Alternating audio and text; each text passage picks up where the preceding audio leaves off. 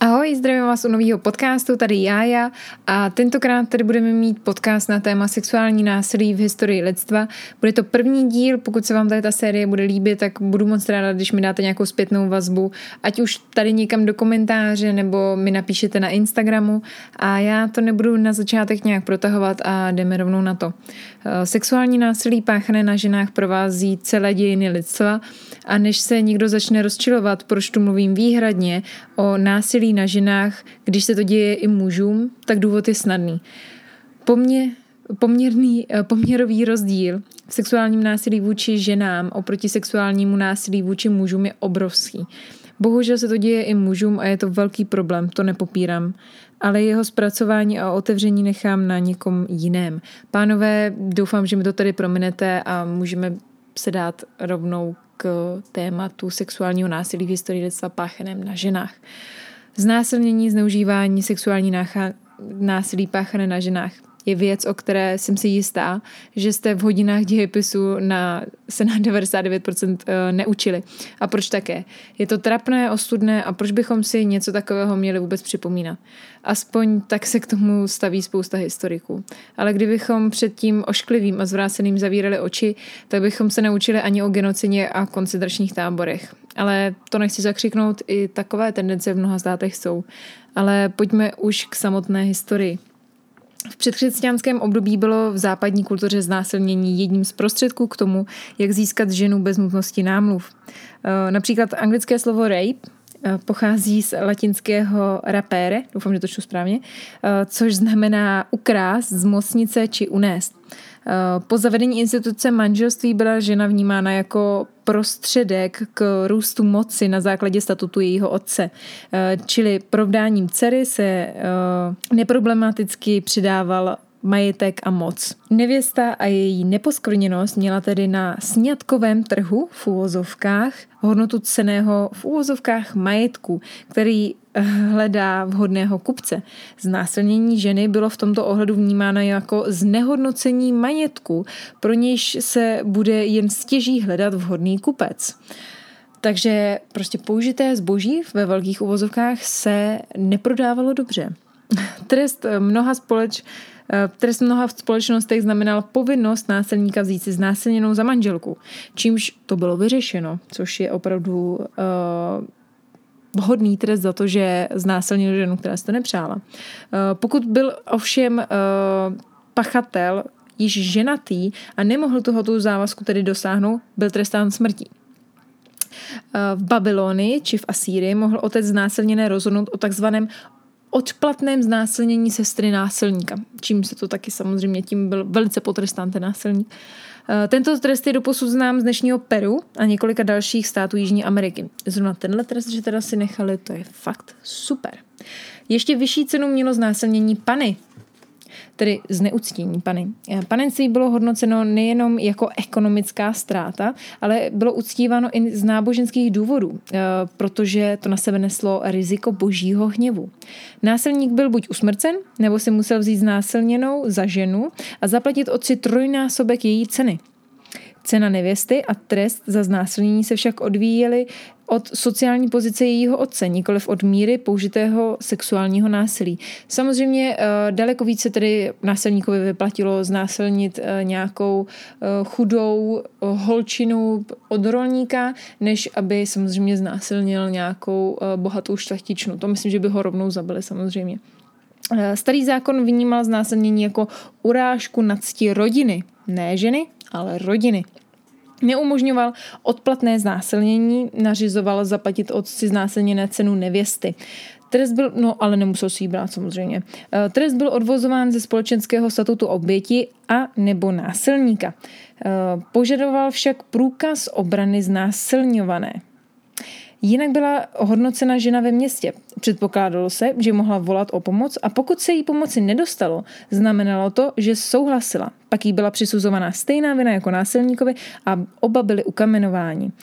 Pokud se znásilnění konalo jinde než ve městě a ona o pomoc skutečně volala anebo volat nemohla, nebyla na vině, protože se nemohla bránit. Takže o nějakém dopadu na psychiku oběti nemohlo padnout ani slovo. To nikoho nezajímalo. Nějaká jiná ujma než znehodnocení majetku nikoho nezajímalo. Znám spoustu lidí, kteří by vám na to řekli, že to je právě ono a tahle naše dnešní doba je přecitlivělá, úzkostná, máme nutkání všechno řešit. Vždycky, když něco takového čtu, nebo slyším, představuji si dotyčného jako neandrtálce mávajícího kyjem nad hlavou a pokud nemám prostor na to začít zuřit, protože nějaká debata s takovým člověkem nemá naprosto smysl, tak si představuji, jak mu ten kyj dopadne na hlavu a zarazí ho do země. Prostě zlatý animáky. Takže uh, takže asi takhle k tomuhle názoru. Uh, ale bohužel ani naše historie, kterou se tak vesele učíme už na základních školách, uh, podporuje uvažování o takových individuí. Protože pamatujete si například našeho panovníka Břetislava a jeho únos krásné jitky. Tady vám ocituji kousek z Kosmové kroniky. Tedy Břetislav z Jinochu nejkrásnější a hrdina nejudatnější slyše z mnohých vyprávění o neobyčejné kráse, ušlechtilosti a urozeném původu řečené dívky, nedovedl ovládnout svého ducha a jal se v srdci přemýšleti, máli se pokusiti unést jí mocí, či se o ní řádně ucházeti, ale rozhodl se raději mužně jednati, než schýliti se k pokorné prozbě šijí. Takže jinými slovy, proč by žádal o suvolení nebo, o její, nebo se o její ruku utkal v souboji? On si ji prostě vzal. Byl kníže, něco se mu líbilo, tak proč by si to nevzal? Ano, slyšeli jste dobře, řekla jsem něco. Lidská bytost přeci není něco. Uh, tak tady mám pro vás takovou zajímavost, abyste si uvědomili jenom, jak to v historii vypadalo. Eh, zdá se to totiž neskutečný, ale ještě v 6. století se vedly bouřlivé diskuze na téma, zda žena má vůbec duši jako muž. Ještě na sněmu v Maconě v roce 585 se pouze jeden hlas přiklánil k tomu, že žena má duši. Takže pokud byla žena považována za bytost bez duše, bylo tak s ní i nakládáno. Takže když nad tím teď tak přemýšlím a prosím teď mě berte hodně s rezervou, eh, tak mají ortodoxní vegani vlastně šanci na výhru.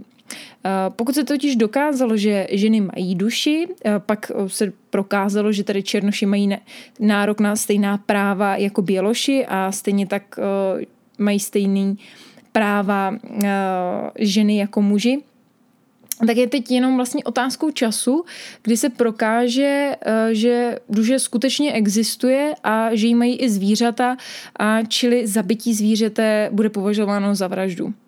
Ale to jsem teďka jako hodně odběhla a jsem zvědavá, kolik lidí mi tuhle menší odchylku dá sežrat, ale doufám, že to nebude tak hrozný, eh, jak se bojím. Přibližně ve 12. století souběžně se změnou pohledu církve a státu na roli manželství jako na právní svazek zajišťující následné dědictví se krádež nevěsty v uvozovkách stala nepřijatelnou a neprávní formou sňatku. Znásilnění začalo být vnímáno jako vážný zločin na ženě, nikoliv na rodině či Pouze ona, tedy nikdo z rodiny, mohla požádat, eh, ne, mohla podat žalobu. V roce 1285 se zásadně změnilo anglické trestní právo, neboť definovalo znásilnění jako trestný čin, nad níž měl plnou autoritu stát.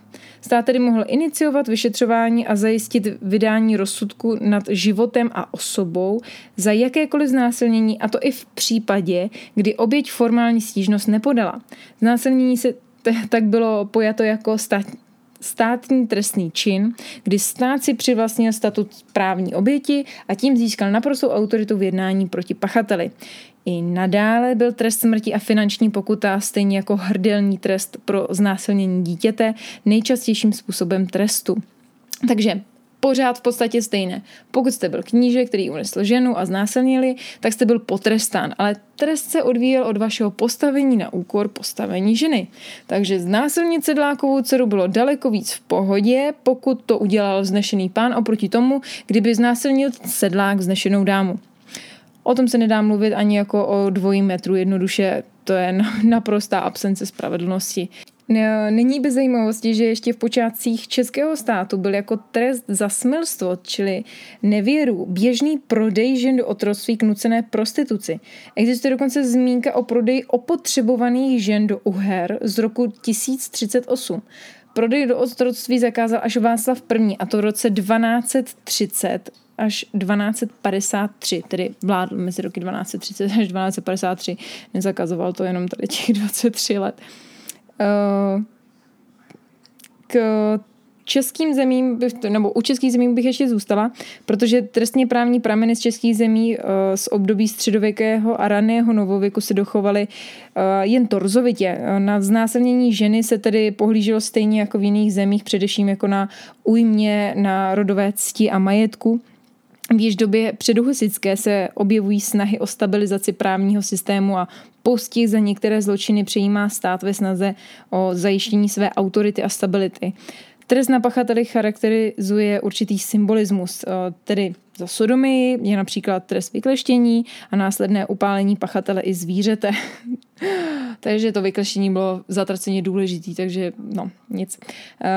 Do hodnocení pachatelů se výrazně promítá jejich společenské postavení a pohlavní příslušnost. Takže ano, pro šlechtu platila jiná pravidla než pro prostý lid, pro ženy platila jiná pravidla než pro muže, ale to bychom chtěli moc, abychom si byli rovni tenkrát. Tenkrát rovnost jednoduše neexistovala. Dlouhou dobu nebyla ani před Bohem, natož pak před zákonem. Ehm, ráda bych vám teď řekla, že to nejhorší máme už za sebou, ale bohužel v historii se dělá ještě hrozná zvěrstva a v některých částech světa se běžně dějí dodnes. Takže určitě odebírejte tenhle podcast, ať už na Apple podcastech, Soundcloudu nebo třeba na Spotify a já se na vás budu těšit příště, pokud to takhle můžu říct u takového témata. A určitě se můžete těšit na rozhovory, nepěknou uh, takovouhle historii sexuální agrese, ale i třeba zajímavosti z historie lidské sexuality, takže je určitě na co se těšit a já se na vás budu těšit příště, takže díky moc za poslech a budu se těšit.